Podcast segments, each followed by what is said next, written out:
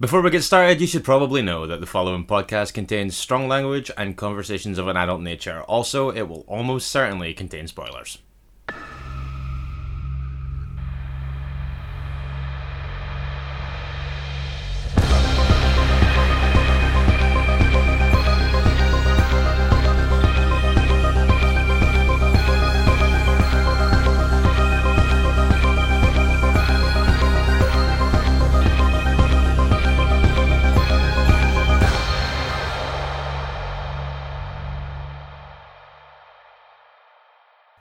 Hello and welcome to Strong Language and Violent Scenes, the podcast giving a second chance to films that might not deserve them. My name is Andy Stewart and I am a man alone. I am Mitch Bain, I'm a wall lurker. yeah, yeah, yeah. Um, Hello. Hi. How are you? I'm okay, how are you? I'm good, thanks. Yeah, yeah, yeah. Um, we are going for a walls dwelling episode again this week. Yeah, but just out of necessity, really. I know you've got a lot of music related stuff on, and I've got my own stuff going on, so we thought it was best just to do this this way and get it out there so as not Yeah. to be missing anything. Yeah, I think that uh, um, that turned out to be the prudent decision. I think uh, under the circumstances, I'm currently um, I have been kind of like cabin fevered into the back room at my girlfriend's house, um, writing music this weekend, being side eyed by a cat. Yeah, when night becomes day, Mitch. Minutes are meaningless. This is it exactly. Um, yeah, but um, uh, a, a cat called Max is eyeing me very suspiciously at the moment. And you know, I've come into a space that's obviously his. Right, sure, you should. Yes, yes, yes.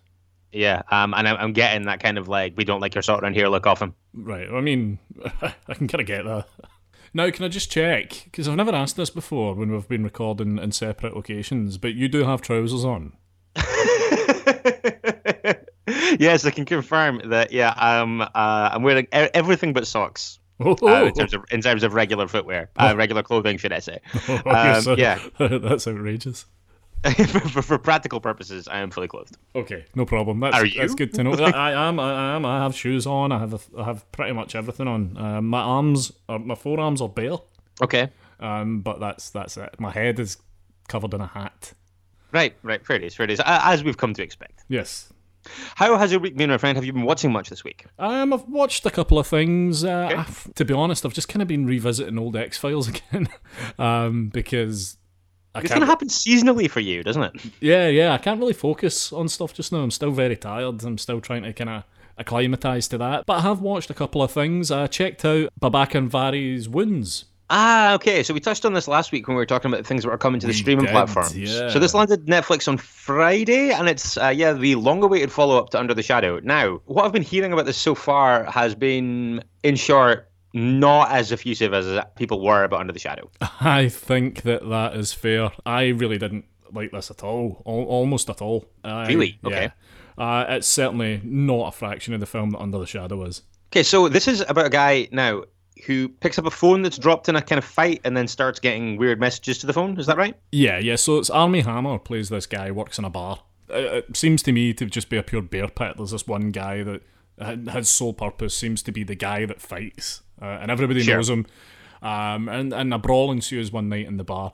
There's some creepy teenagers sat in the corner at a table, um, and then a phone is left. And when he goes into the phone, there's some weird videos, and then a whole bunch of weird stuff starts to happen. He's also in this loveless relationship with Dakota Johnson, who I'll come on to in a minute. And he has this kind of weird side relationship thing going on. Well, this will they won't they thing with Zazie Beetz.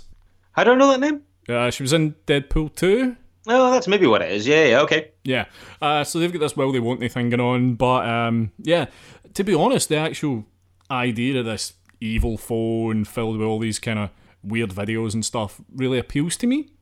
Aye, as the kind of tech horror storylines go, I thought this one sounded quite cool. Yeah, well, it's not. Um, Oh. oh well. Armie Hammer, I think, is doing okay here. He seems always very much to be trying to find the angle that makes him look the most handsome rather than focusing on acting. Okay. Um, but I mean, he's he's fine. Dakota Johnson, I think, in this is terrible. She seems to be sleepwalking her way through it. It's like she's pure. It's like she's full of Valium or something. oh, okay. Really? Uh, and, and I know she's kind of like that anyway. Yes. like uh, yeah, like I, I think that like there can be a kind of listlessness to some of her performances that can feel intentional at times.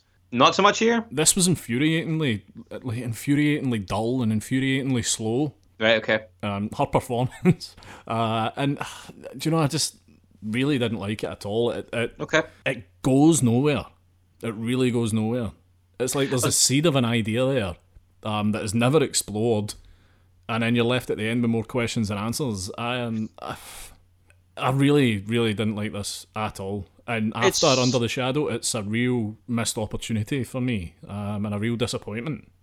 It seems such a shame to come up with such a cool idea and uh, and not really make any kind of attempt to tease anything out of it. No, and there's there's this kind of vague attempt made to kind of add some of these kind of supernatural elements in. I think at its core, it's a kind of story of a guy who's kind of struggling with a drink problem and uh, dealing with his own demons and stuff like that. But it's so obliquely handled that Okay. I think it any any goodwill it could have done in any story that it was trying to build up in that way is left completely in the ether, just kind of bumbling around in this cloud of nothing. Because It's a shame. yeah, um, yeah, quite disappointing. Yeah, no, that's a real blow. I mean, I, I I have every intention of catching up with this, although I, I feel like I say that every week, and God knows when I'll do it. But like, yeah, but like, I would quite like to get around to this because I was a big Under the Shadow fan, and I think that like, regardless of the fact that you're not the first person or the second, third, or fourth person that I've heard from who say that there isn't much to this, Yeah. um, I would still quite like to get to it at some point just to kind of find out for myself. But yeah, disappointing then. So the so wounds maybe uh, I want to skip. I mean, check it out if you want. If you're certainly, I mean, if you liked Under the Shadow and you're uh, at all interested, then check it out. But uh, adjust your expectations going in because they're two very different films, and one of them is far better than the other one. And I'll tell you right now, it's not this one. okay. Uh, anything else? Um, well, do you know what? I'm, I want to just quickly touch on the X Files. Okay. because I've been going through and I'm ba- I'm round about season five now, and there's a couple of episodes in season five that absolutely I would suggest people go and check out just to see how interesting and cool that the X Files could be at times. I mean, we all know what the X Files is. It's kind of a monster of the week thing, and then there's a kind of overarching story regarding government cover-ups and alien conspiracies, and you know what it, you know the drill. All that stuff. Yeah. But a couple of the Monster of the Week episodes in Series 5, I- feel they have you have to mention them because Series 5 to me is where X Files started trying to re- started finding its fun in a way. Okay. And I would suggest uh, episode 5 of season 5, The Postmodern Prometheus. Okay. Um, it's filmed in black and white, it's kind of quirky, and there's a weird reliance on the music of Cher. Uh, it's Oh. okay. It's really fucking cool. And then uh, Bad Blood as well from the same series. They're very funny, very quirky, very cool episodes. And I think while the X Files can be quite po faced at times, it's little episodes like this where a kind of chance has been taken, a gamble's been taken, and it really pays off. And they're just really charming, clever, interesting episodes. Nice. Okay. Well, uh, worth a mention, I think. Especially like that's just thinking like for somebody like me because I've got like a kind of casual knowledge of the X Files, kind of a nodding acquaintance acquaintance with it. Yeah. So like um, so kind of good entry point episodes that you can kind of dip into in that way are pretty good recommendations, I think. Yeah, I mean, and these ones by nature, they're monster of the week ones. They they, they don't really play into the, the the overarching mythology at all. Okay. So yeah, like I so don't stand to don't stand to be too baffled by anything. Nah, not not. But at least if I or at least if I am, it's my own fault. well, aye, aye, aye.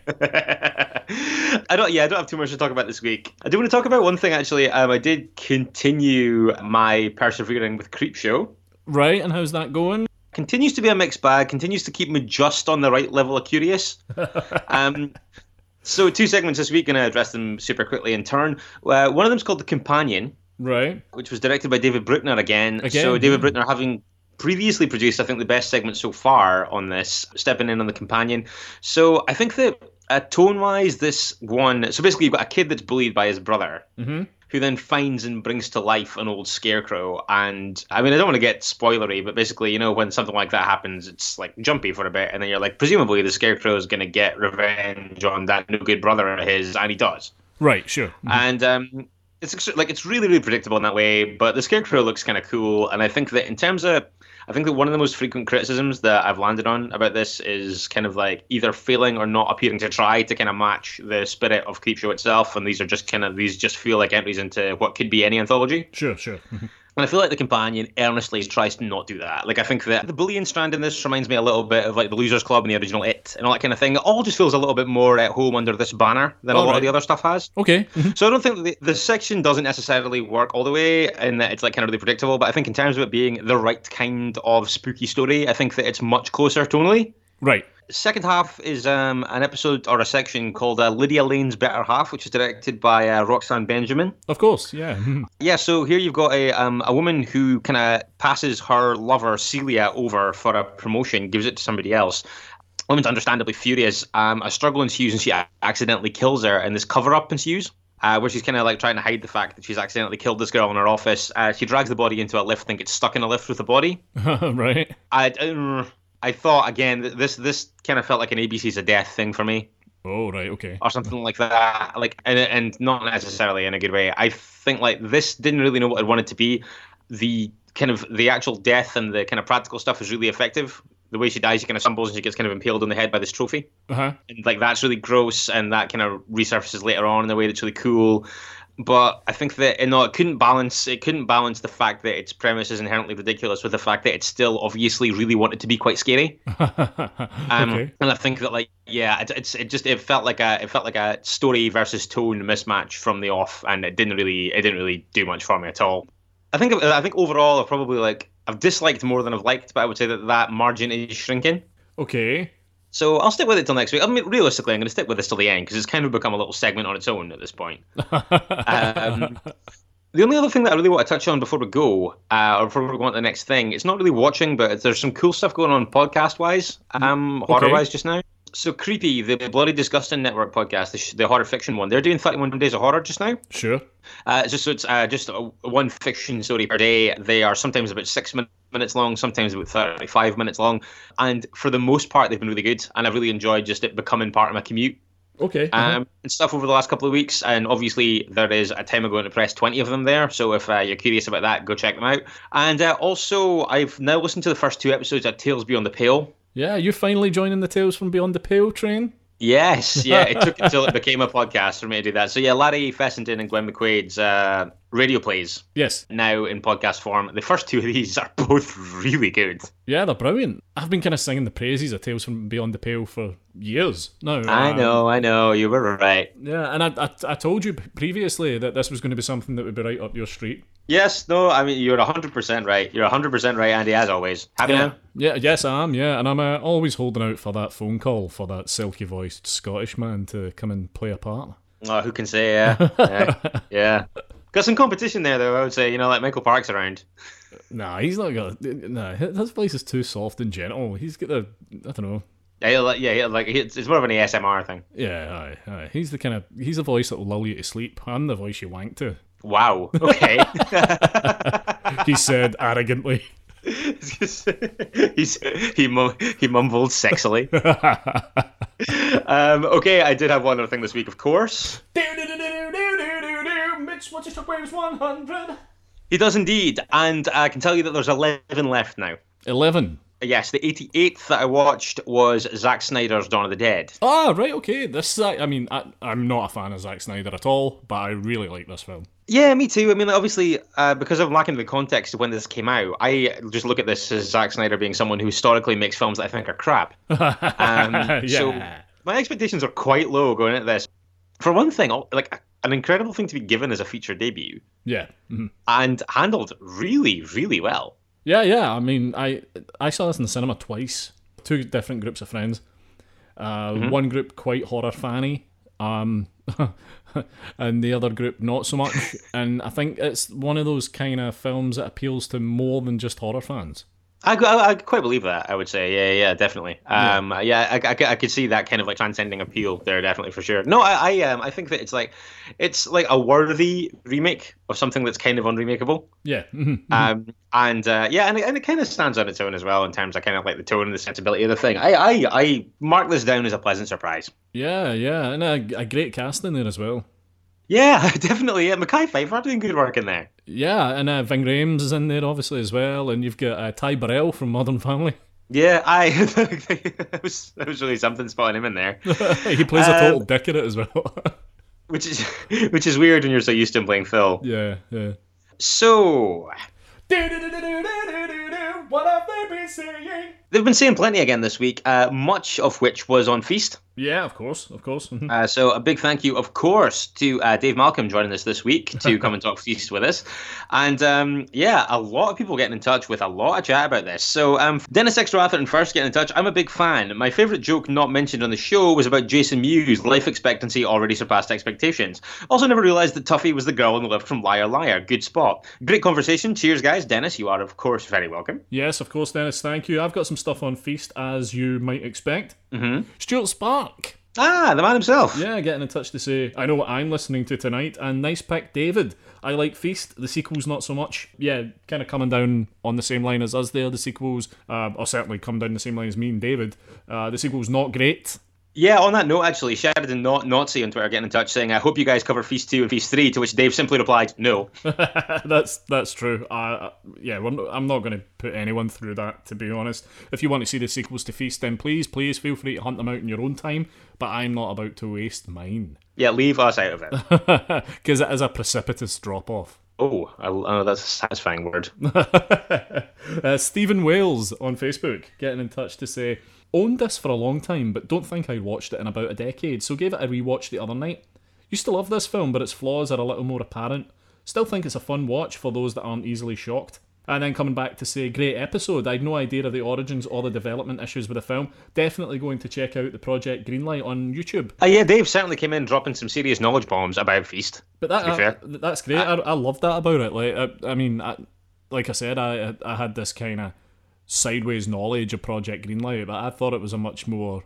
I thought it was kind of like one of those weird production banners that's raised for a film, and like somehow Matt Damon and Ben Affleck were involved in that. I didn't know it was a TV show. Yeah, no, it's, it was it was really cool and yeah, like very enlightening. I thought it was really interesting. Yeah. At Kolak on Twitter, getting in touch. Very strong selection, underrated as fuck. I might binge the sequels over the next couple of days. Our opinions on that have been pretty clear up to now. Oh dear. He said uh, the Old Bird's title card might be the best intro to a character in that 21st century horror film. Which I believe is possibly a reference to uh, Grandma's life expectancy being listed as possibly already dead. yeah, I think it is, yeah. Hanging about on Twitter here, we've got Gorehound at Zombie Slew getting in touch to say, Morning Angle. Thanks for another quality minisode, Strong Violent PC. My ride to work in the mornings are never better than when listening to Andy Make Stuff and Watch Files Mitch. Oh. Um, now, I had said if anyone had any ideas to what I should change my Twitter handle to, uh, instead of the frankly quite poor Andy Boowart, yes. I would listen to your choices and I may pick one and go with it. But uh, yeah, Gorehound saying my Halloween inspired name change for Andy would be Audition Foot Hut, which I feel is a bit of a stretch. I feel like that's an incredible stretch. Um, You can see what he's going for, but yeah. but it's accompanied uh, with a gif from Audition itself of Asami uh, stretching out some piano wire there with bad intentions on her mind. Worth it for that. I'm gonna say always nice to have your memory jogged about that. Yeah. Um. So staying with Feast, kinda, and uh, veering into some pretty some pretty colourful stuff happened on Twitter this week. Oh Jesus, I know where this is going. Saltire Popcorn, or indeed Saltire Pumpkin as he currently is, getting in touch saying another great strong violent PC. I love feasts, Some great factoids dropped by random elements. And I love the tumbleweed moment after Andy makes stuff blurted out, you know that bad dragon site that sells those dragon dildos? I nominate Dragon Dildos for the minisode title. I can't wait for the day when you discuss the alien ones that allow people to secrete eggs inside, which melt away apparently. Strange but true. Yeah. Very strange. Very Yeah, I think they're called ovipositors. Oh, are they? Yeah, I believe they are. Yeah, and they're particularly weird. I mean, there's some weird sex toys out there anyway. Um, Yeah, I, yeah, I know that now. which leads us on nicely to discussing some of them. Yeah, because uh, yeah, we we uh, we got um so a serious array of these sent to us, including also um a homemade one, not a homemade sex toy, but a homemade advert for a sex toy. You don't want a homemade sex toy like some fucking something that's been whittled out of wood. You get scales up your ass. it was soap. Jesus Um, Christ! You know, um, You'll uh, get yeah, thrush if you do that. oh, for Christ's sake. Yeah. And uh, Mi- Mitch Haddad got in touch uh, with one, uh, or a, at least a mock-up of one that looks like it was modelled on your Twitter avatar. I did see that. Uh, it's got quite a funny name, if I recall correctly. Uh, yes, I believe uh, the Randy Stewart 3000. I think that came off the back of a couple of other dildos that, or certainly uh, butt plugs that had been sent. Because I had mentioned there's one that was modelled on Barack Obama, which I believe is called the Barack Obama. Uh, yes, yeah. Um, I believe that you also posted some photographic evidence of that, which is very decent of you. Yeah. Um, also, on a similar on a similar tip, we did have, I believe, a lover from the Black Lagoon, yep, uh, which is Afton Tate Malcolm. pretty interesting that as well. I mean, that's like it looked big as well, big and scaly. Uh, yeah, yeah, uh huh. I kind of get the impression that if there was ever going to be like an adult version of The Shape of Water, Well, I mean, then they, uh, it looks like something from that. they never do show the creature's dong in that film. No, you're right. They don't, do they? It's very heavily implied, of course, that they do have sex, but you never see it uncurling some weird fucking proboscis from between its legs. Uh, no, no. I remember actually thinking that when uh, they were trying so hard to um, realistically depict a romance between a woman and a fish man, I fucking hate that film, by the way. I know Um, you do. I I, know remember, you think- do. I remember thinking that it was a little bit of a cop out, actually. really? Yeah, I think so. Which is, which is, I know not not the kind of line of thought that I tend to go down, but I was kind of like, you know what? Kind of feels like you're wimping out here. go big or go home, you're saying? Literally. But Wicked Sister 69 Kim, uh, 100% that witch on uh, Twitter. Also getting in touch with um, a reference to a butt plug that is the shape and full size of a garden gnome. Wow, yeah, yeah, yeah. Have you ever seen the one that's just like, it's kind of just like a forearm with like a fist on the end? Uh, yes. yeah, you have, yeah, yeah. Yeah. I don't, I don't, I don't necessarily want to allude to that any further than that, but yes, I am aware. Sounds like a guy who's got one. Uh, one thing that I hadn't seen um, that did come up in a similar vein, uh, courtesy, I believe, of uh, Lauren McIntyre, was the Baby Jesus butt plugs. Uh, very Yeah. blasphemous. Uh, not just blasphemous, more more than that. I mean, a Jesus butt plug on its own would be pretty weird. But the fact that it's a baby Jesus, Yeah, I think that does make it considerably worse. do you know what I think would be cool? Like if you could get one that you, you put in there, right, and then you pressed a button and the arms popped out like on the crucifix inside you, and they had like vibrating hands or something. Wonderful. That's yeah, yeah. That and I, I own that. Don't be going and making that. Yeah, if someone turns up on Dragon's Den with that, you'll be furious. Absolutely, I'm at the front. I'm at the forefront of dildonic technology. Dildonic technology. That's actually what that's called, isn't it? as I believe so. I believe it's called dildonics. But uh, yeah, I mean, uh, yeah, I don't want to be usurped. I don't want my millions to go into the pockets of someone else because I slept on a multi-million pound idea. Got to do your due diligence for these things. Um, elsewhere, though, had some um, uh, had some feedback on Death Machine All right, okay, from Darren Gaskell, or indeed as he is right now, Dark and Ghastly. sure, yes. I've seen this once way back when it came out in VHS. I remember the running time being a couple of hours, but not much else other than I quite enjoyed it. We'll have to seek it out again. Also, isn't the guy who plays John Carpenter the same guy who plays a really sleazy bloke who comes to a sticky end at the hands, cogs, gears, sorry, Mitch, of another killer robot in Richard Stanley's Hardware? I have not fact checked this. That could very well be true. I haven't fact checked it either, but I love hardware and I don't recall. Okay, it's just good enough for me. Yeah. Um, Um, you got anything else before we move on? uh, I've got one more thing going back to uh, Saltire Pumpkin. Mm-hmm. On a late last night and early this morning, so of course I stayed up later to listen to the Strong Violent PC minisode. God damn, that Ramon name made me laugh hard. Ramon numerals. Ramon numerals, yep. Also, that Event Horizon rating proves how useless Rotten Tomatoes is. Couldn't agree more with that. Yeah, absolutely, criminally low. Yeah, yeah. Uh, far better than that would, than the score would have you believe.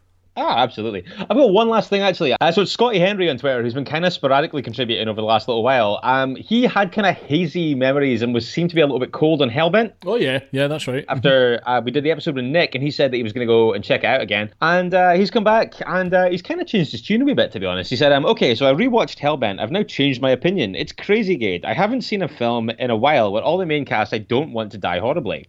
Fair. Yeah, Uh, yeah, all the guys are really likable. I would have liked an ending that gives some clues about the killer. That's true. I would have, I would have liked a little bit more.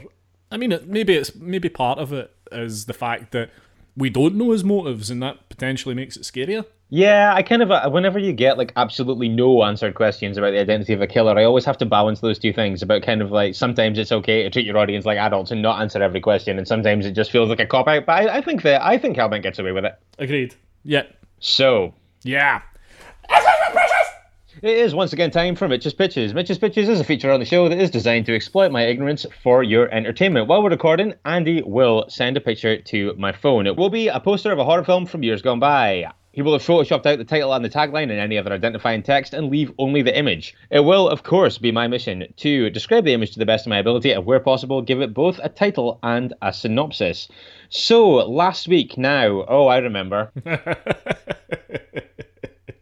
last week we had School Spirit. We did, yeah. Uh, yeah, uh, reappropriated by me, as I recall, as a paranormal misogyny. yeah, I'm. I'll be honest. I'm pretty worried about this. Uh, yeah, um, it's a pretty interesting crop this time. um, I'm just, I'm just going to say that. Uh, so Instagram first, Okay. and uh, CP Buckley. sure. Yes. Yes. Of course. When the young heir to a vast Handsome ink fortune is murdered while at the gym, Handsome Hanson.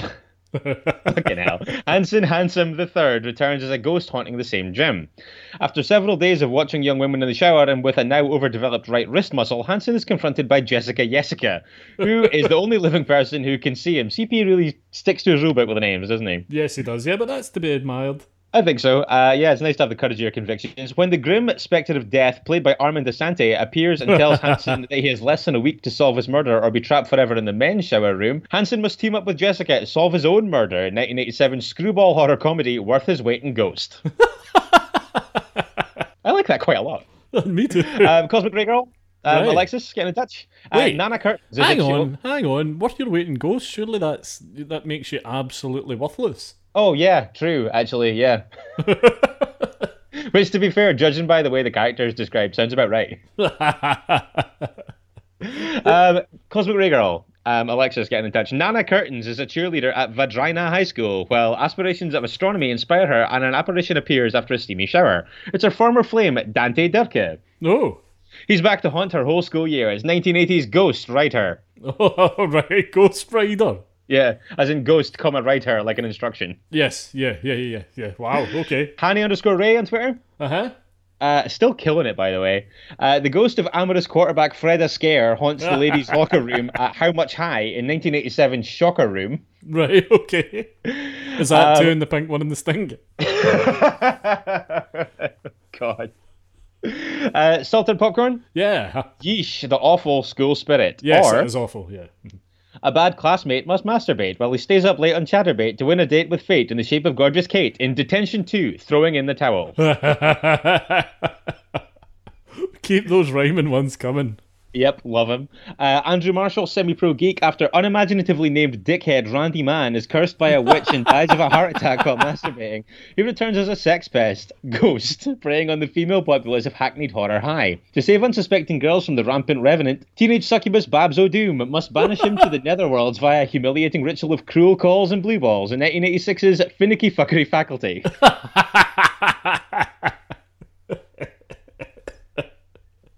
Okay, that was really good.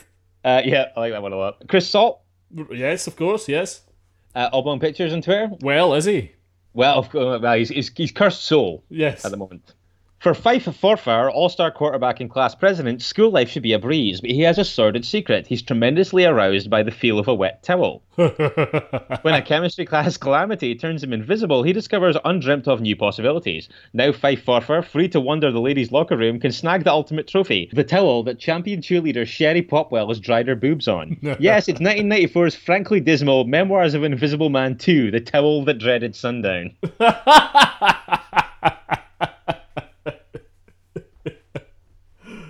That's pretty mighty. Uh, yeah, I like that a lot. it's pretty great.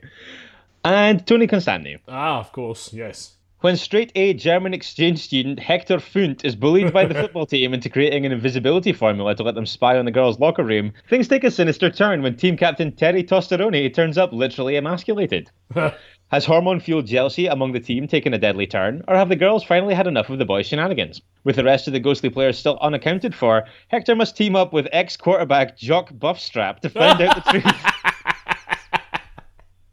and bring them back in time for the big game on Friday in 1983's Unexpected Spectre Inspectors, the surprisingly sexy investigation of Buffstrap and Food.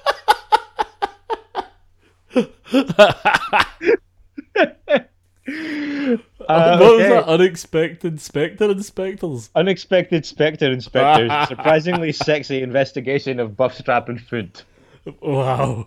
Uh, uh, um, I'm going to give it to Jock Buffstrap. For best character name, fair. Yeah, Yep. yep. and I think I'm going to give it to Chris again. the Towel the Dreaded Sundown. Yep. Happy with it. That's fine. Okay, so I guess it's my turn now. yeah, uh, are you ready for this one? Uh, as I'll ever be. Something a little bit different this time. Inbound. Okay, here we go. Oh, okay. This is very different. This is a this. I, I would say this is a marked departure Yeah. from uh, from the last from the last few. Um, okay.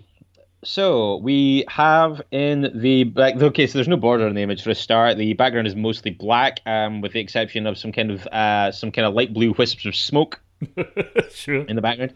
Um, and well, there's it looks like maybe like a lamp or a window or something. It's kind of fuzzy in the background, but the lighting is very kind of like there's like a kind of Nicolas Winding Refn style to the lighting here. I would say very pur- all purples and blues. Um, we have a cat's head here. Yeah. Um, atop uh, a feminine human hand. Uh, which has uh, long red nails and kind of a, a very, kind of a very fancy piece of jewelry on a ring finger. sure. And I think that's pretty much it, actually, to be honest. Cat's head atop dainty, bejeweled hand. Yeah, white cat's head, worth mentioning. Oh, white cat, white cat, white cat's head. Yeah, that's fair. That's On fair. top of Okay, quite a veiny hand. I suppose it is quite veiny, isn't A it? vascular hand. Yeah, yeah. Right. Okay. Um, give me a wee minute. Yeah, sure.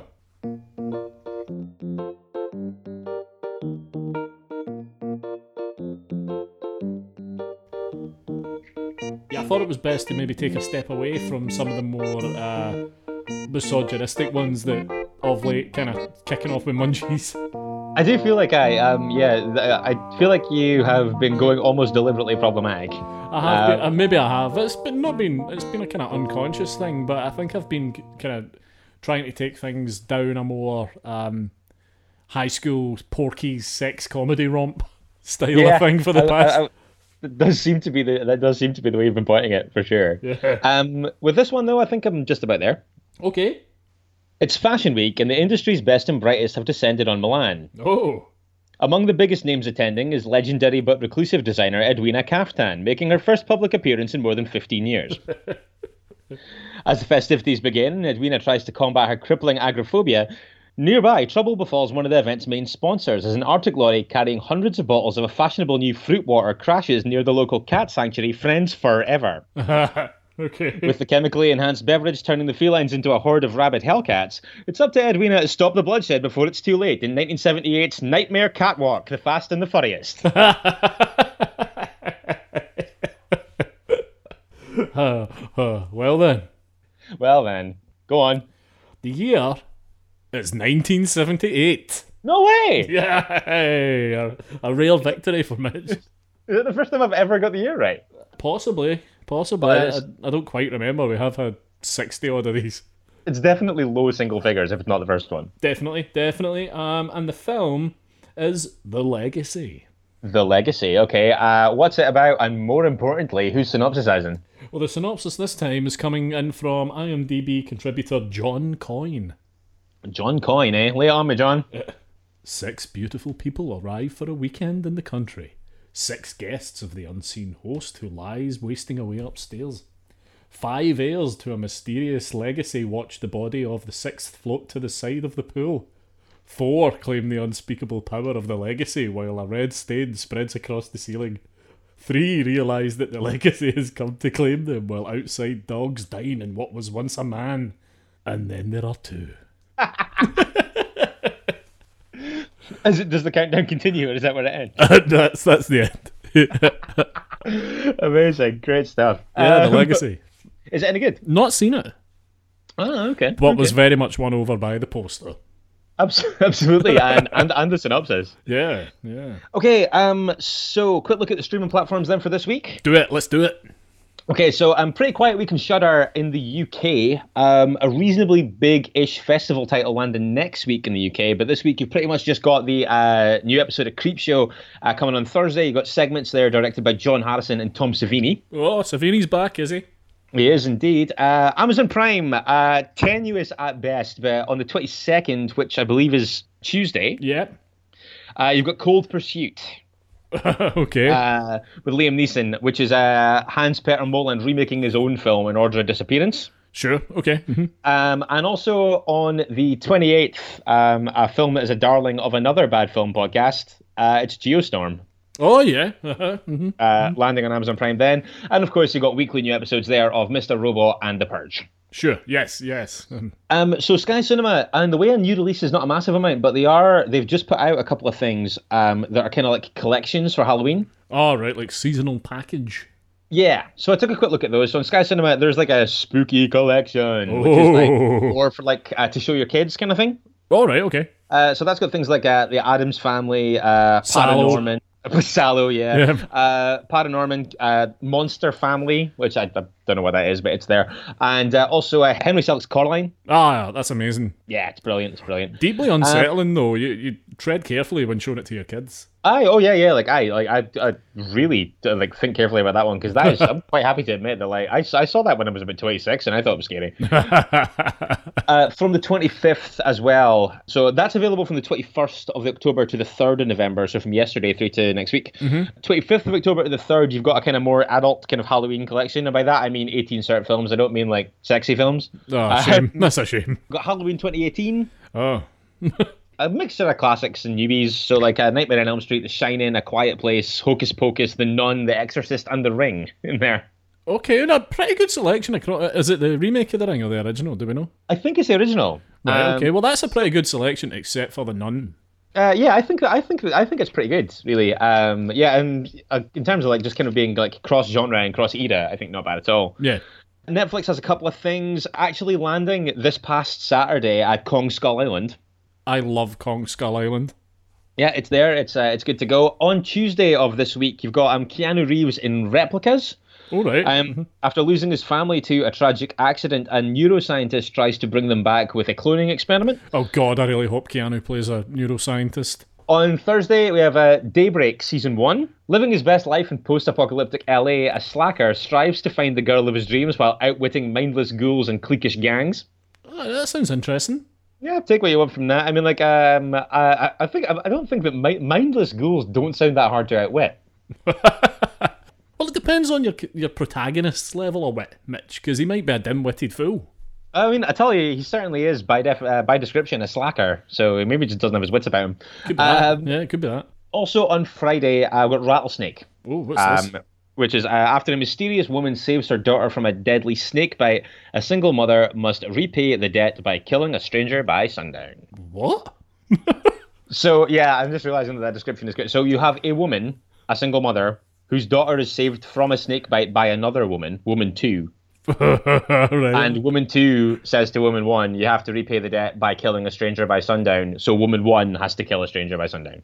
right. Okay.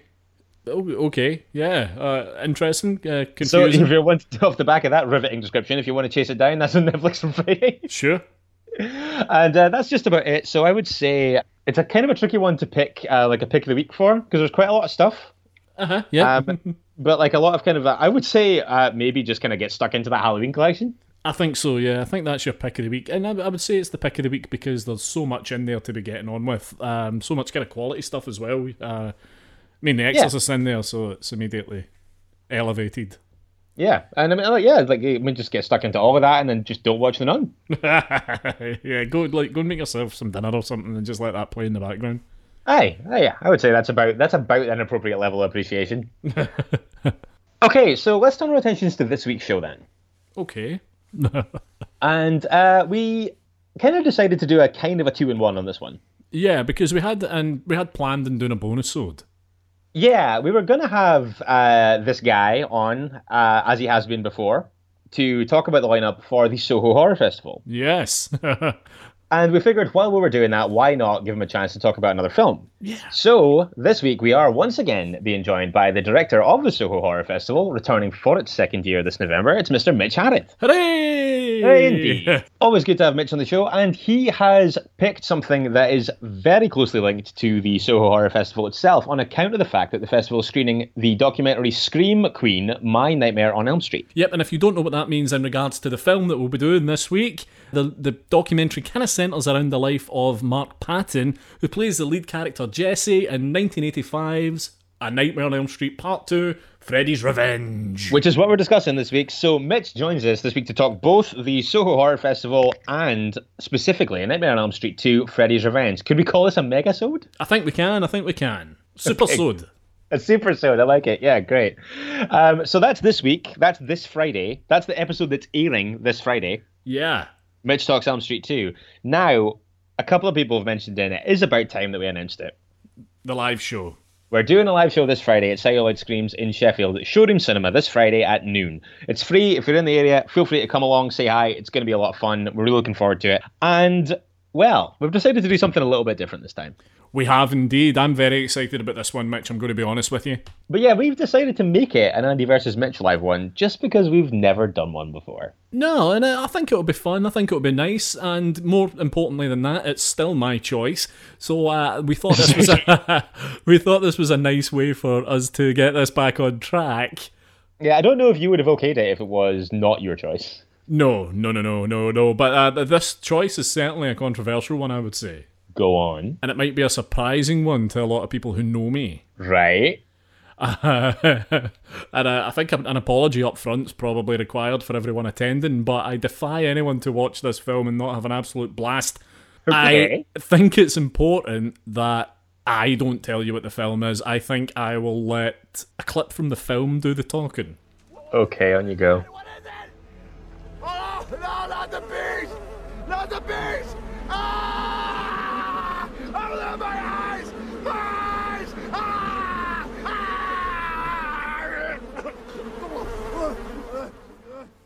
Oh, for fuck's sake.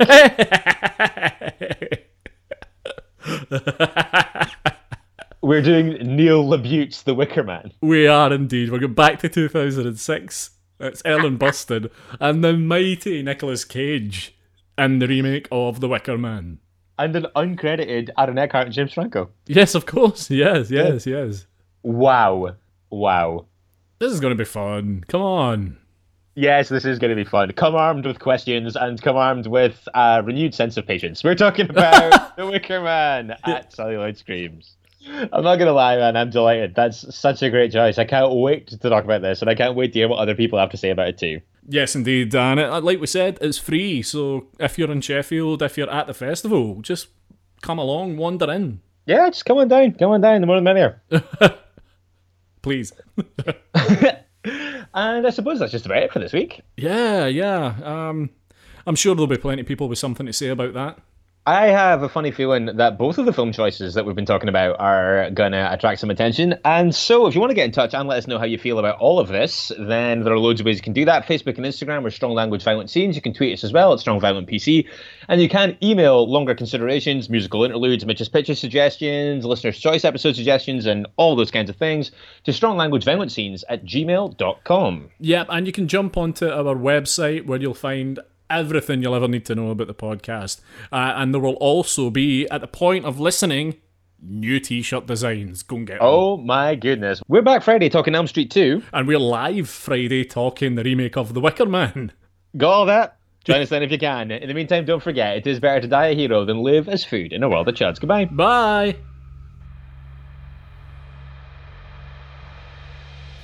You've been listening to Strong Language and Violent Scenes with Andy Stewart and Mitch Bain.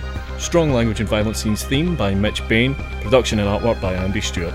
Find us on Stitcher, iTunes, Spotify, Google Podcasts, and Podbean.